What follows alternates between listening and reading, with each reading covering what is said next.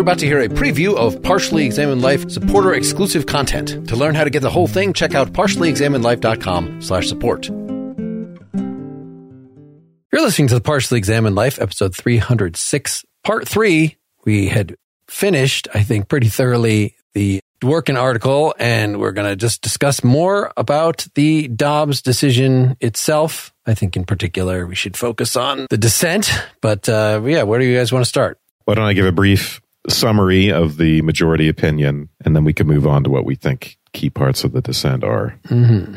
So the majority lays this out in a few different points. The first one is the Constitution makes no express reference to right to abortion. They don't like the idea that previous decisions, it's kind of given a textual home in various amendments, including the first, fourth, fifth, ninth, fourteenth.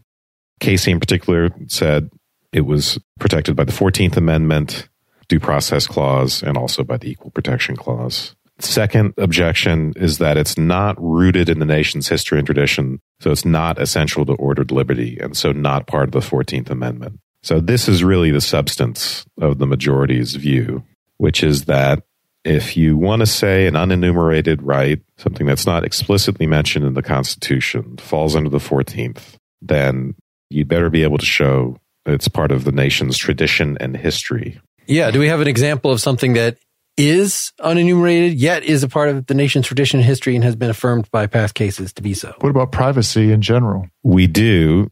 Privacy in general isn't put in the Constitution at all. I mean, that's one where there's actual case precedent, although Thomas would disagree, right? That privacy is in there. The other justices will want to concede that. So as you know, you know, freedom, the ordered liberty is freedom limited by the need for order in society. It comes up first, I think, in a case called Palko versus Connecticut, where the judge ultimately said that double jeopardy is not included in the scheme of ordered liberty. And so even though you know, it applies to federal law, it doesn't apply to state law necessarily. States can choose what they want to do with that. And that was later overturned. Of course, that case is a bit different because that's something explicitly mentioned in the amendments, right? That was from Benton versus Maryland. So now I'm just looking here to see where it first really becomes applicable to something that's not explicitly mentioned. It might be those right to privacy cases, actually, Dylan. Let's bracket that. So Wiki has given me some examples because I could, the right to travel, the right to vote, apparently, I wouldn't think that's unenumerated, but, and the right to keep personal matters private. So these are ones that are unenumerated, but Supreme Court has found that they are protected by the Constitution. And I guess there's not a lot of controversy about those things. You know, just like freedom of speech is not universal, the right to keep personal matters private is probably, you know, they're going to be competing interests that could outweigh that. Yeah, the travel case is the one I was trying to think of. Mm-hmm. I mean, there are many other cases where we think, yeah, I brought up the tumor example last time, right? Can the state legislature rule against me being able to remove a cancerous tumor? Mm-hmm. You could say that's more obvious because it's about life and health, but so is abortion, right? Mm-hmm. And it's not that the state doesn't have an interest in regulating that. It does have an interest in regulating who can remove my tumor, what facilities it can be removed at, all that stuff. But it's still obviously it's crazy to think that the Constitution wouldn't protect my right to do that. So well, and, and in fact, it can also it can't force you to have the tumor removed. Just like you know, for you know, unless you're a minor, you can refuse medical treatment. And interestingly, a pregnant woman can refuse to get a blood transfusion that would save the life of herself and her child for religious reasons or for any reason. She just refuse, refuse the treatment. Yeah. We, we haven't brought that particular kind of case up, but it would, to me, resonate a lot with the abortion question. Is in the dissent to the Dobbs decision, it's brought up. This language has been more common sense of forced birth with regards to abortion. But seems to me that the corollary is going to be forced birth when someone chooses to not undergo a medical treatment that would likely save the life of their child or prefer not to undergo that to save their own life. I mean, you know, the examples you hear a lot about, well, you know, the woman needs an abortion in order to save her own life, but there are surely plenty of cases in which you can come up to refusing medical treatment that would save the life of the child transfusion is just one. You know, my own wife, who is an OBGYN, faced that numerous times in her career. So the majority's argument is that you know, the term liberty in the 14th Amendment doesn't provide us much guidance from case law. I think it's Palko and this, this idea that you have to show that these rights are part of our tradition and history. And then the majority will point to the fact that there was no state had recognized a right. Strangely enough, they're appealing to state legislation when the 14th Amendment was trying to say actually states can't legislate mm-hmm. against people's yep. rights, but exactly. that are guaranteed in the Constitution. But, anyways, they're going to appeal to that idea that it was long a crime in every state. So that's that part. And then the third part, the third and final point, although there are a lot of little subsections under it, the third point asks is abortion part of a broader entrenched right, right? The right to privacy. And they want to say, A, no, it's not part of bodily autonomy, or you can't just say everything that's a matter of bodily autonomy. You know, you could license drug use that way or prostitution. And then it's different than other right to privacy stuff like marriage, you know, marrying who you want or contraception, stuff like that, because it destroys a potential life. So the state interest, according to the majority, in regulating for the life of the fetus makes this much different than contraception Part B is just all the stuff about stare decisis, whether precedent should govern here, whether there's good reason to overturn a previous you know, actually, you know, 50 years of Supreme Court precedent. And they say basically the decision was egregiously wrong. Its quality, the quality of its reasoning is poor. It sets up an unworkable framework. And there are no reliance in- interests, which I think we'll just talk about when we talk about the dissent. The final conclusion is just that deference to the states because the states have a legitimate interest in protecting the right of the unborn, strongly presume the validity of any law that does that, and the Supreme Court should stay out of that. So that's my summary of the majority that's a good summary, but just to underline it, the reason the Supreme Court would stay out of it is because it's positively not a right